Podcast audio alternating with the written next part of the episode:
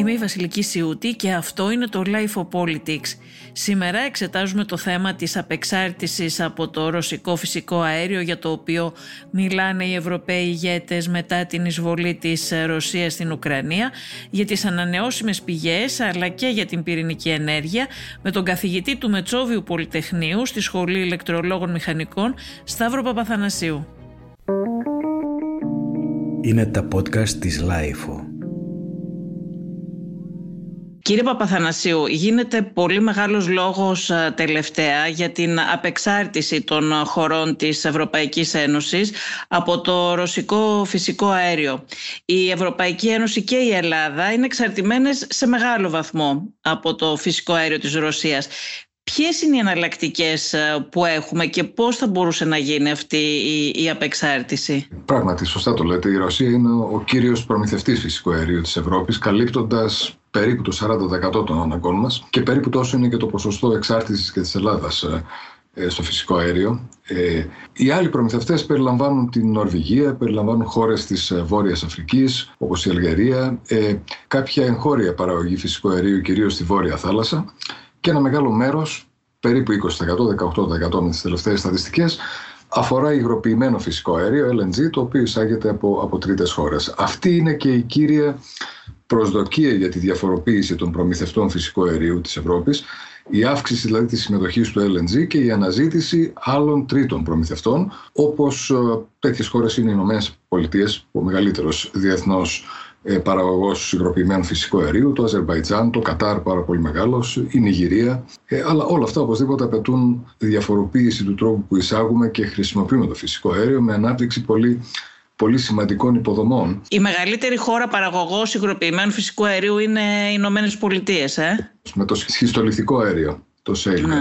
Άρα δηλαδή το υγροποιημένο φυσικό αέριο είναι μία εναλλακτική θα, και σε αυτή την περίπτωση θα χρειαστεί κατασκευή νέων τερματικών σταθμών υγροποιημένου φυσικού αερίου ή η χώρα μπορεί και χωρίς νέα έργα; Είναι όπως το λέτε, ε, πράγματι είναι εναλλακτική, η σημαντικότερη εναλλακτική, αλλά απαιτεί την ανάπτυξη υποδομών. Υποδομών για την υποδοχή, την αποθήκευση και την επαναεριοποίηση του υγροποιημένου φυσικού αερίου. Είναι αυτό που είναι γνωστό ως, ως τερματικά φυσικό αέριο. Έχουμε τη Ρεβιθούσα αυτή τη στιγμή. Ε, αναπτύσσεται το, το τερματικό LNG στην Αλεξανδρούπολη. Σχεδιάζεται ένα ακόμα στη, διόρυ, στη Διόρυγα της Κορίνθου. Όλα αυτά θα, θα συμβάλλουν στην ανάπτυξη ε, υποδομών που θα επιτρέψουν τη μεγαλύτερη διείσδυση του υγροποιημένου φυσικού αερίου. Αλλά οπωσδήποτε απαιτούνται, απαιτούνται πρόσθετες υποδομές, ε, οι οποίες ε, θέλουν σημαντικό χρόνο για την αδειοδότηση και την κατασκευή τους. Και προφανώς μεγάλα κεφάλαια για τη χρηματοδότησή τους. Άρα αυτό δεν μπορεί να γίνει άμεσα, έτσι δεν είναι; Ναι, δεν είναι κάτι που, που αντιμετωπίζεται σε λίγους μήνες. Απαιτεί ε, βάθος χρόνου.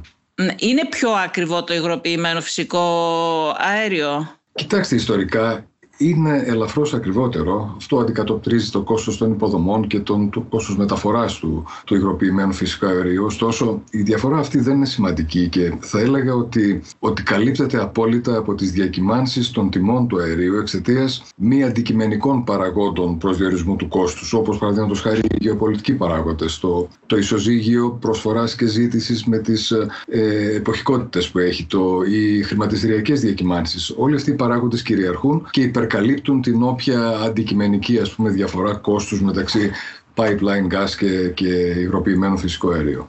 Ναι, πα, παρόλα αυτά μας είπατε όμως ότι δεν είναι μια λύση η οποία θα μπορούσε να ολοκληρωθεί άμεσα αύριο μεθαύριο. Αύριο μεθαύριο το λέω σχηματικά, έτσι. Ναι. Ε, υπάρχουν άλλες εναλλακτικές πηγές ενέργειας που μπορούν να δώσουν άμεσα λύση; Είναι γεγονός αυτό που λέτε. Είναι, είναι πολύ δύσκολο το, το ερώτημα το οποίο μας τίθεται αυτή την, τη στιγμή. Οι εναλλακτικές έναντι του φυσικού αερίου είναι οι παραδοσιακές λιγνητικές μονάδες, αν συζητάμε για την ηλεκτροπαραγωγή, ε, τα νερά, τα υδροελεκτρικά μας που, που υπήρχαν και εξακολουθούν να υπάρχουν και οι ανανεώσιμες πηγές ενέργειας. Εκεί να προσθέσουμε και το πετρέλαιο, το οποίο παρότι έχει ε, αποκλειστεί πρακτικά από την ηλεκτροπαραγωγή, με την εξαίρεση των, των μικρών σταθμών που βρίσκονται στα μίδια συνδεδεμένα νησιά, Παρ' όλα αυτά υπάρχουν ε, περίπου 2.000 ΜΒ, 1.800 ΜΒ μονάδων φυσικού αερίου, οι οποίες είναι όπως λέμε διπλού καυσίμου, δηλαδή μπορούν να λειτουργήσουν με εναλλακτικό καύσιμο το πετρέλαιο δίζελ, αλλά και με σημαντική μείωση της απόδοσής τους. Άρα η,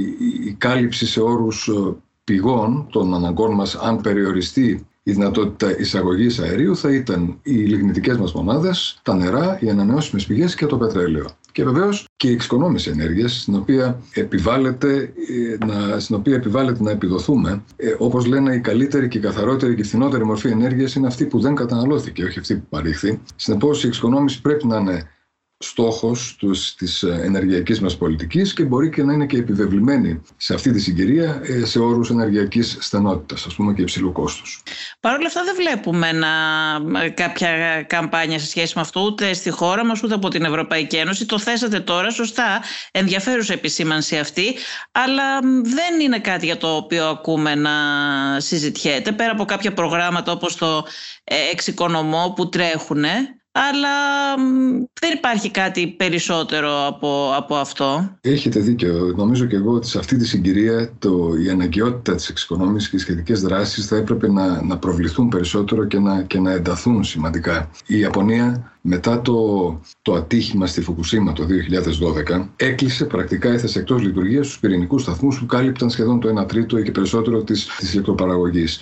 Ήταν τόσο μεγάλο το, το έλλειμμα στο ενεργειακό του ισοζύγιο, το οποίο δεν μπορούσε να καλυφθεί και πάλι σε λίγους μήνες, αλλά πήρε κάποια χρόνια για να μπορέσει να καλυφθεί, που οδήγησε σε, σε εξοικονόμηση ενέργειας ε, δραματικών επιπέδων. Μέσα σε μία χρονιά κατάφεραν να μειώσουν γύρω στο 15% την ετήσια κατανάλωση ηλεκτρικής ενέργειας. Είναι, είναι απίστευτα νούμερα και αυτό ήρθε όχι μόνο με καμπάνιες και με εθελοντική ας πούμε, δραστηριοποίηση ή κινητοποίηση των Ιαπώνων, αλλά και με, με σκληρά μέτρα που επιβλήθηκαν. Θυμάμαι σε, σε δημόσια κτίρια, ε, σε χώρους συναντήσεων, οι, οι μισές λάμπες φωτισμού είχαν αφαιρεθεί ώστε να μειωθεί στο μισό η κατανάλωση και προφανώς με αντίστοιχη επίπτωση και στην ποιότητα του φωτισμού. Αλλά πραγματικά ήταν, ήταν, ήταν πολύ εντυπωσιακό αυτό που πέτυχαν και θα έλεγα χωρίς δραματική θυσία στον, στο, στο αποτέλεσμα της χρήσης ηλεκτρικής ενέργειας. Πολύ ενδιαφέρον αυτό που μας ε, επισημάνατε κύριε Παθανασίου. Αναφερθήκατε πριν και στο θέμα του, του λιγνίτη και θα ήθελα να σας ρωτήσω α,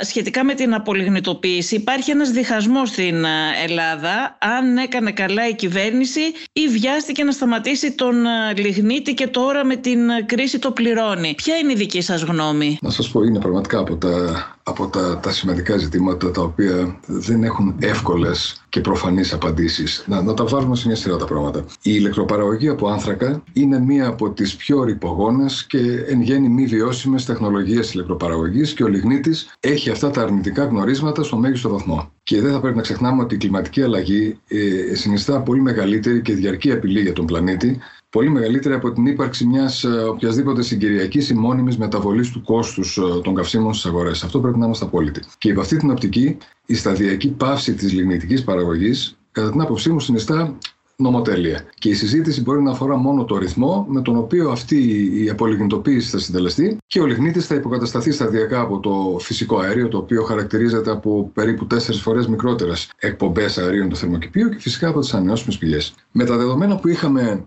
τα προηγούμενα χρόνια και μέχρι πριν από λίγους μήνες, τα δεδομένα αυτά υποστήριζαν απόλυτα την προσέγγιση της ταχείας απολυνητοποίησης. Ήταν αισθητά μικρότερο το κόστος παραγωγής που θα επιτυγχάνονταν και το περιβαλλοντικό αποτύπωμα με τις σύγχρονες μονάδες φυσικού αερίου και την αυξημένη διείσδυση των, των ΑΠΕ και ήταν, θα έλεγα, δικαιολογημένη προσέγγιση.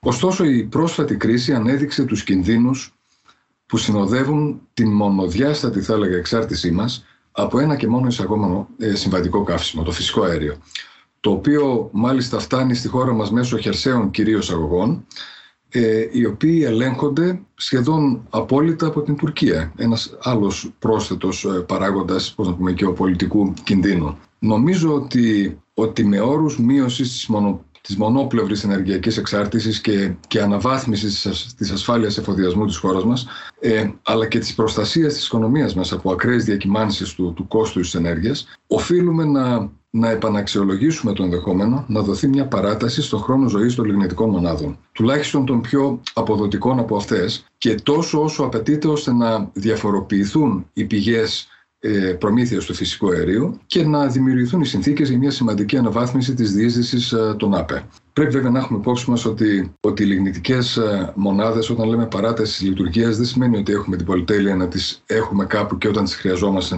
να τις θέτουμε σε λειτουργία. Κατά βάση απαιτούν διαρκή λειτουργία τους, είναι αυτό που λέμε μονάδες βάσης και αυτό δημιουργεί πρόσθετα περιβαλλοντικά προβλήματα, δεν είναι εφικτή η περιστασιακή χρήση σε διαστήματα υψηλής ζήτησης, παραδείγματος χάρη μόνο. Δεν έχω απάντηση να σας πω ακριβώς ποια είναι η βέλτιστη στρατηγική απόσυρσης, με, με ποια σειρά πρέπει να αποσύρονται μονάδες και σε πόσα ακριβώς χρόνια. Ε, θεωρώ όμως ότι οπωσδήποτε το θέμα χρήζει μιας νέας αξιολόγησης υπό το φως των πρόσφατων εξελίξεων. Πρέπει πάντως να είναι σαφές ότι, ότι σε μεσοπρόθεσμο και μακροπρόθεσμο ορίζοντα η απολιγνητοποίηση είναι μονόδρομος. Δεν τίθεται θέμα συντήρησης της λιγνητικής παραγωγής και είναι μονόδρομος για τη χώρα μας, για την Ευρώπη, αλλά ελπίζω και για το σύνολο των, των υπόλοιπων χωρών, κυρίως του αναπτυσσόμενου κόσμου, οι οποίες είναι, θα έλεγα, αρκετά λιγότερο ευαίσθητες σε θέματα ε, κλιματικής αλλαγής μπορεί η Ελλάδα μόνο με ανανεώσιμες πηγές στο, στο μέλλον να καλύψει τις α, ε, απαιτήσεις μιας α, ε, πλήρως απολιγνητοποιημένης εποχής, κύριε Παπαθανασίου; Απολύτως έτσι. Αυτό είναι τελείως ε, συγκεκριμένη κάθετη απάντηση δεν υπάρχει καμία απολύτως δυσκολία σε όρους επάρκειας δυναμικού ΑΠΕ, ηλιακού και αιωλικού δυναμικού για την κάλυψη όλων των εχώριων αναγκών ή ακόμα και για, και για εξαγωγές. Γιατί ακούμε και κάποιους να λένε ότι αυτό δεν γίνεται. Δεν τίθεται τέτοιο θέμα. Είναι, είναι υπερεπαρκές το ηλιακό και αιωλικό δυναμικό. Μπορεί να καλύψει ανάγκες πολλαπλάσιας των ενεργειακών αναγκών της Ελλάδας και μάλιστα να το κάνει όχι μόνο με τρόπο ε, βιώσιμο, αλλά και με τρόπο οικονομικότερο ε, και επωφελέστερο για τον καταναλωτή για την οικονομία μας. Αυτό που, που δεν είναι δεδομένο είναι η ευχέρεια της γρήγορης μετάβασης από το σημερινό υπόδειγμα παραγωγής που στηρίζεται κυρίως στην κεντρική ηλεκτροπαραγωγή από συμβατικά καύσιμα, η γρήγορη μετάβαση σε μια αποκεντρωμένη παραγωγή που θα στηρίζεται στις ανανεώσιμες πηγές. Και δεν είναι εύκολο να υποστηριχθεί αυτό γρήγορα γιατί απαιτεί έναν μετασχηματισμό του ενεργειακού μας συστήματος με δημιουργία μεγάλων νέων υποδομών, ανάπτυξη δικτύων με διαφορετικό τρόπο από ό,τι είναι αναπτυγμένα σήμερα για να εξυπηρετήσουν την κεντρική παραγωγή εκεί όπου αυτή βρίσκεται, ε, απαιτεί ε, οριμότητα της κοινωνίας ώστε να δεχθεί την ανάπτυξη των ΑΠΕ. Εδώ έχουμε, έχουμε σοβαρά ζητήματα. Ε, από τη μία διαπιστώνουμε ότι ο πλανήτης μας βαδίζει στην καταστροφή και η μόνη λύση είναι η απανθρακοποίηση. Από την άλλη, ε, βλέπουμε ότι ένα, ένα τμήμα της κοινωνίας ε, αντιδρά με έναν τρόπο πραγματικά κατανόητο στην εγκατάσταση νέων μονάδων παραγωγής ΑΠΕ. Ε, έχουμε ε, όψιμους θειασότες του λιγνίτη και, και πολέμιους της αιωλικής και της ηλιακής ενέργειας. Αυτά ε, είναι, είναι υπαρξιακά ζητήματα. Πρέπει σαν κοινωνία να τα, να τα αποδεχτούμε, να τα φιλοσοφήσουμε και να τοποθετηθούμε σαφώς για το πώς φανταζόμαστε το αύριο. Θα έλεγα λοιπόν ότι, ότι ναι είναι εφικτό, αλλά υπάρχουν μια σειρά από προ, προ, προϋποθέσεις. μία είναι ο χωροταξικός σχεδιασμός. Είναι το σχεδιασμός ο οποίος απαντάει στο ερώτημα του ποιες δραστηριότητες μπορούν να αναπτυχθούν σε κάθε θέση της ε, επικρατείας μας, της χώρας μας είναι ο σχεδιασμός που σε κάθε ευνομόμενο κράτος προσδιορίζει το, το πώς αναπτύσσεται και η ηλεκτροπαραγωγή από ΑΠΕ. Απαιτούνται σημαντικές επενδύσεις σε δίκτυα, απαιτείται κατάλληλο επενδυτικό περιβάλλον, γιατί και οι ανανεώσιμες πηγές είναι πλέον επενδύσεις και μηχανισμοί στήριξης αυτών των επενδύσεων. Και όπως είπα, και θα έλεγα πάνω απ' όλα, απαιτείται ορίμανση της κοινωνίας μας, ώστε να αποδεχθεί αυτή τη γρήγορη μετάβαση. Χρειάζονται πάρα πολλά χρήματα για να γίνουν όλα αυτά. Γιατί έχει καθυστερήσει η χώρα μας και αυτά τα χρήματα που θα, που θα έρθουν τώρα από το πρόγραμμα ανάκαμψης ε, δεν αρκούν για να υλοποιήσουν αυτόν τον μετασχηματισμό, για να γίνουν αυτές οι επενδύσεις της, για τη ΣΑΠΕ; Κοιτάξτε, είναι σημαντικά τα ποσά. Συζητάμε για, για πολλά δισεκατομμύρια,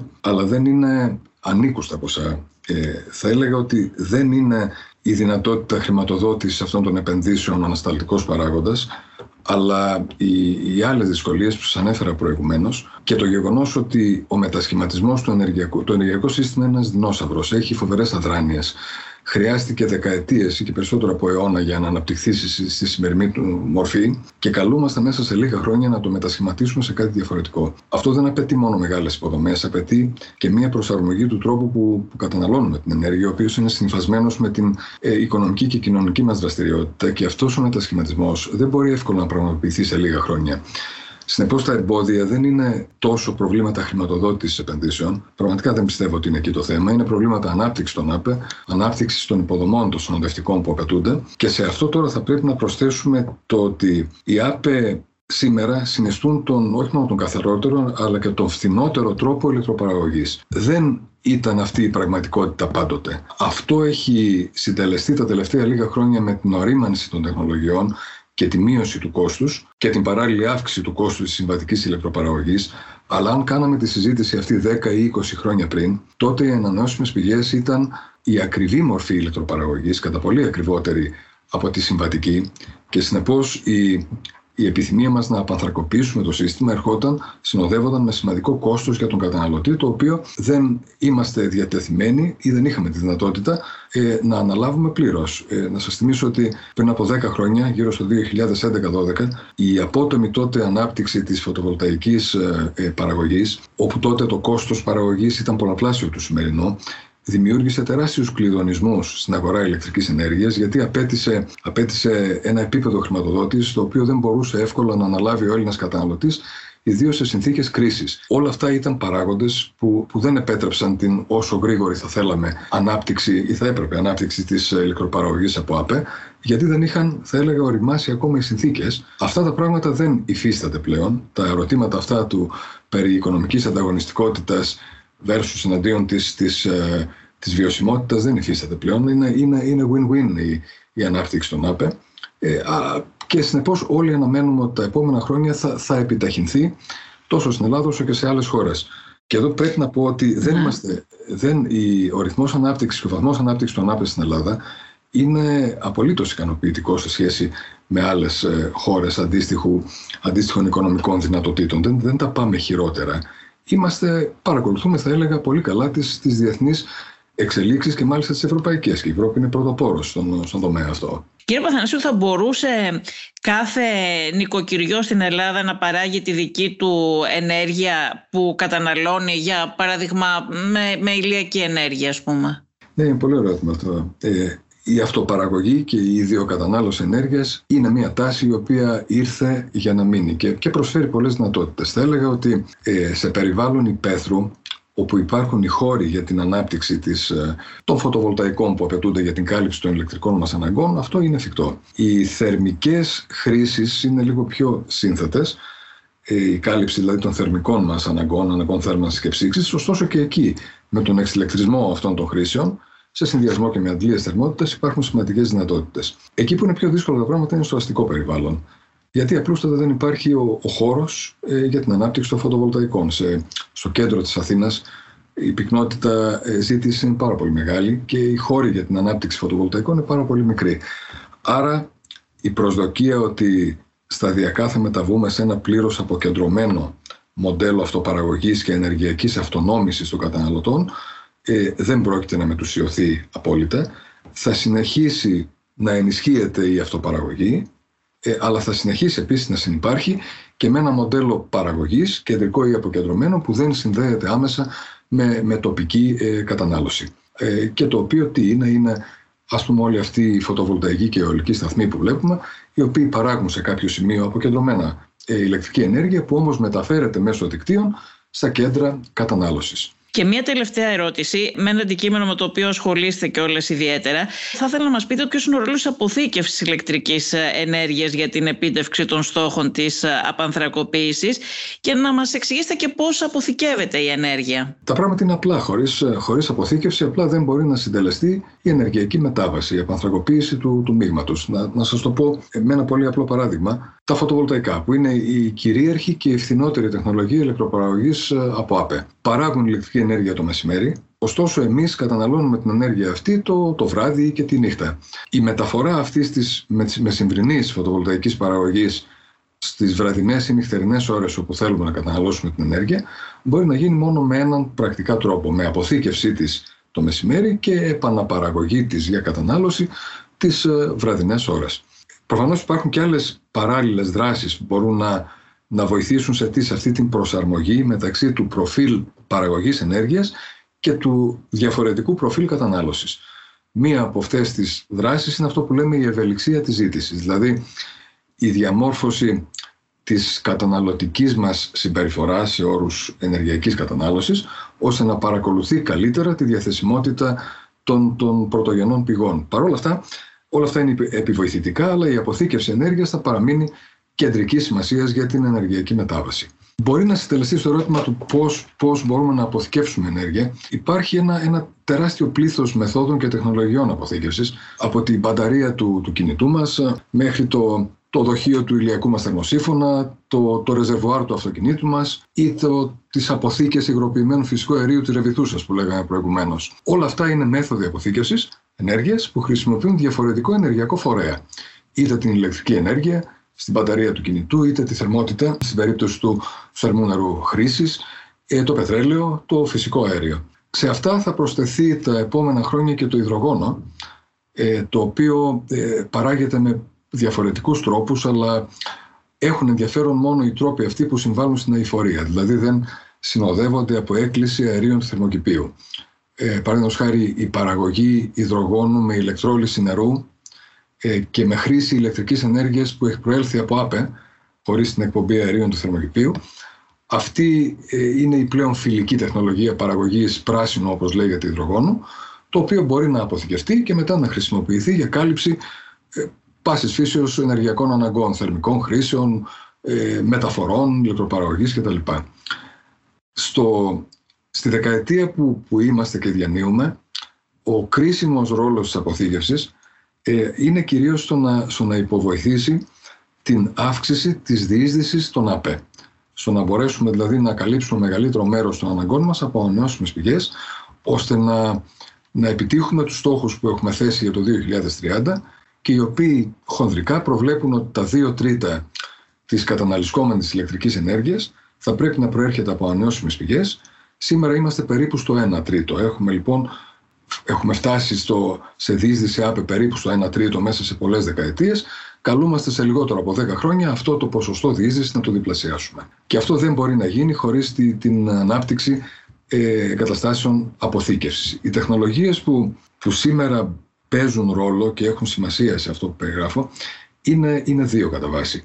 Είναι η υδραυλική αποθήκευση ε, ηλεκτρικής ενέργειας, τις ώρες δηλαδή που, που έχουμε περίσσια παραγωγής αντλούμε νερό, το ανεβάζουμε σε, σε κάποιο ύψος, σε έναν ταμιευτήρα που βρίσκεται σε υψόμετρο και μετατρέπουμε την ηλεκτρική ενέργεια σε, σε δυναμική ενέργεια του νερού και κάποιες άλλες ώρες που θέλουμε να ανακτήσουμε αυτή την ενέργεια, να την ξανακάνουμε ηλεκτρική, το νερό πέφτει, κινεί έναν υδροηλεκτρικό σταθμό σαν αυτούς που ξέρουμε και παράγει ηλεκτρική ενέργεια. Αυτή είναι μια τεχνολογία που έχει ηλικία περίπου ενός αιώνα και ήδη έχουμε τέτοιες μονάδες, δύο τέτοιες μονάδες της ΔΕΗ στο δικό μας σύστημα ε, ηλεκτροπαραγωγή συνολική ισχύω 700 περίπου ΜΒ. Ταυτόχρονα η τεχνολογία αποθήκευσης που, που έρχεται με ταχύτατο ρυθμό και, και παίζει ρόλο σήμερα και στο, στο άμεσο μέλλον είναι η τεχνολογία αποθήκευσης σε μπαταρίες, ε, όχι αυτές τις μικρές που ξέρουμε από τις ηλεκτρικές συσκευές, αλλά αντίστοιχες τεχνολογίες, πολύ μεγαλύτερες εγκαταστάσεις που συνδέονται απευθείας στο ηλεκτρικό δίκτυο.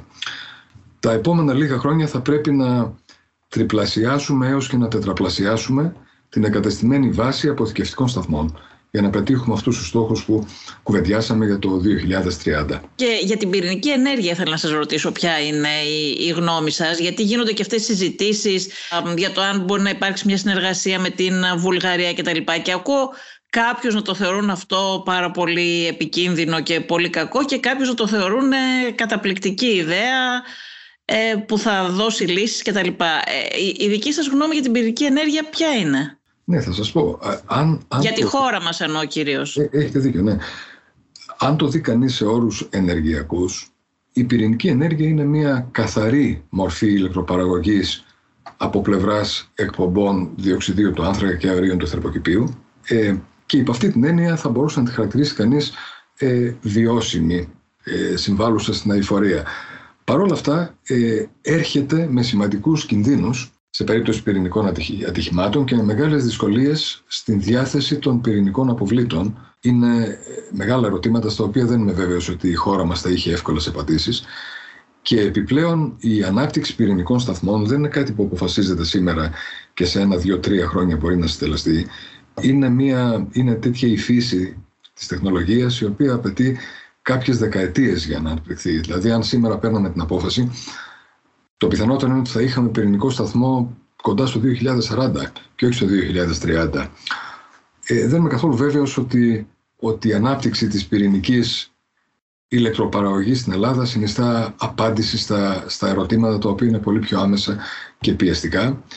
Δεδομένου μάλιστα του ελληνικού περιβάλλοντος όπου έχουμε αυτή την αυθονία ε, ανανεώσιμων πηγών, ηλιακής ενέργειας και αιωλικής και ε, δεν, ε, δεν θα έλεγα ότι, ότι είναι κατά ανάγκη, πρέπει να είναι η κύρια προτεραιότητά μας στο ενεργειακό τομέα η ανάπτυξη πυρηνικής ενέργειας. Βεβαίως υπάρχουν αντίλογοι σε αυτό που λέω. Ε, Παραδείγματος χάρη η επίκληση κινδύνων πυρηνικού ατυχήματος είναι υπαρκτή, αλλά υπάρχει ο αντίλογος ότι δίπλα μας ακριβώς στη Βουλγαρία ή απέναντί μας, ε, ίσως σύντομα στην Τουρκία, θα υπάρχουν πυρηνικοί σταθμοί και αν εκεί συμβεί το ατύχημα είναι περίπου το ίδιο επιβλαβές ή καταστροφικό με το να συμβεί ατύχημα σε έναν πυρηνικό σταθμό που είναι καταστημένο στην ελληνική επικράτεια. Και αυτό είναι βάσιμο.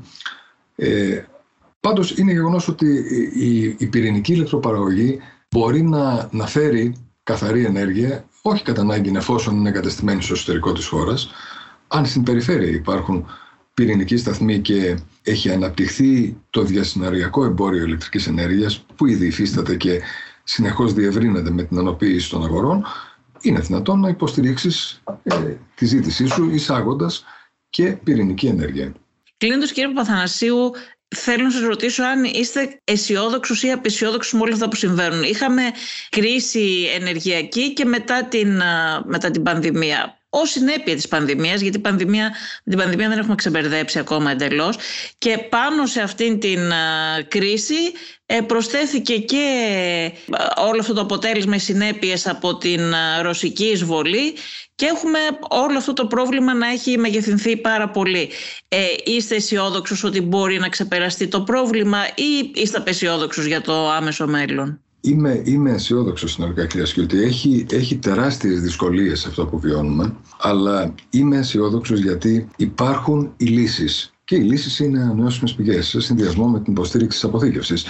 Ε, όταν έχεις μπροστά σου τη λύση, έχεις την πηγή δηλαδή στα χέρια σου και έχεις την τεχνολογία, το ότι χρειάζεται χρόνος για να αναπτυχθεί ναι, είναι, είναι γεγονός, αλλά νομίζω ότι η ανάγκη, η ανάγκη θα, θα επισπεύσει και τις αναγκαίες, τις απαραίτητες λύσεις. Δεν είμαι αισιόδοξος ότι τα προβλήματα θα λυθούν σε ορίζοντα μηνών, αλλά σε ορίζοντα λίγων ετών και εφόσον καταφέρουμε να απορροφήσουμε αυτούς τους κραδασμούς, ναι, ευελπιστώ ότι θα βρούμε λύσεις. Αυτό που πρέπει να έχουμε πάντως στο μυαλό μας είναι ότι οι, οι βεβαιότητες που είχε η ενεργειακή πολιτική στο παρελθόν, μέχρι και πριν από, από κάποια λίγα χρόνια, ανήκουν στο παρελθόν. Το πεδίο είναι ιδιαίτερα σύνθετο, απαιτεί πάρα πολύ προσεκτικό σχεδιασμό, απαιτεί πολυσυλλεκτικότητα και μεγάλη ευελιξία στη λήψη αποφάσεων και στον επαναπροσδιορισμό των στρατηγικών μας. Είναι άλλα τα δεδομένα σήμερα, άλλη συζήτηση θα κάναμε πριν από δύο χρόνια, άλλοι θα κάναμε πριν από πέντε, άλλοι πριν από δέκα και ούτω καθεξής. Ενώ αν κάναμε αυτές τις συζητήσεις στη δεκαετία του 50, 60, 70, 80, ίσως οι διαφοροποίησεις να έρχονταν σε, σε, τι να πω, σε σταθερές χρόνου δεκαετίας ή δεκαετιών. Τώρα πια συζητάμε για διαφοροποίησεις σε ορίζοντες λίγων ετών. Θέλει λοιπόν ευελιξία και αποτελεσματικότητα στον, στη χάραξη στρατηγικής. Και θέλει και μια ικανότητα να βλέπουμε τα πράγματα στην πραγματική τους διάσταση και όχι μέσα από συμβολισμούς ή από ιδεολογικές παροπίδες ή πολιτικοποίησεις.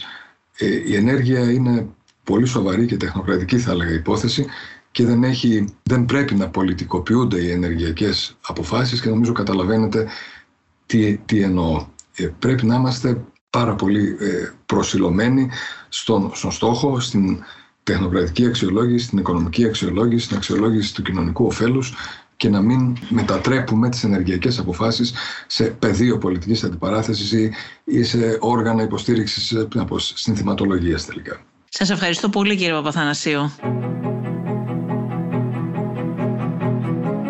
Ακούσατε τη Βασιλική Σιούτη και το Life of Politics, το οποίο φιλοξένησε τον καθηγητή Σταύρο Παπαθανασίου. Στην παραγωγή και την επιμέλεια ήταν η Μερόπη Κοκκίνη και στην ηχοληψία ο Φέδωνας Κτενάς. Αν θέλετε να ακούτε τη σειρά podcast Life of Politics της Life μπορείτε να μας ακολουθήσετε στο Spotify, στα Apple Podcast και στα Google Podcast. Είναι τα podcast της Life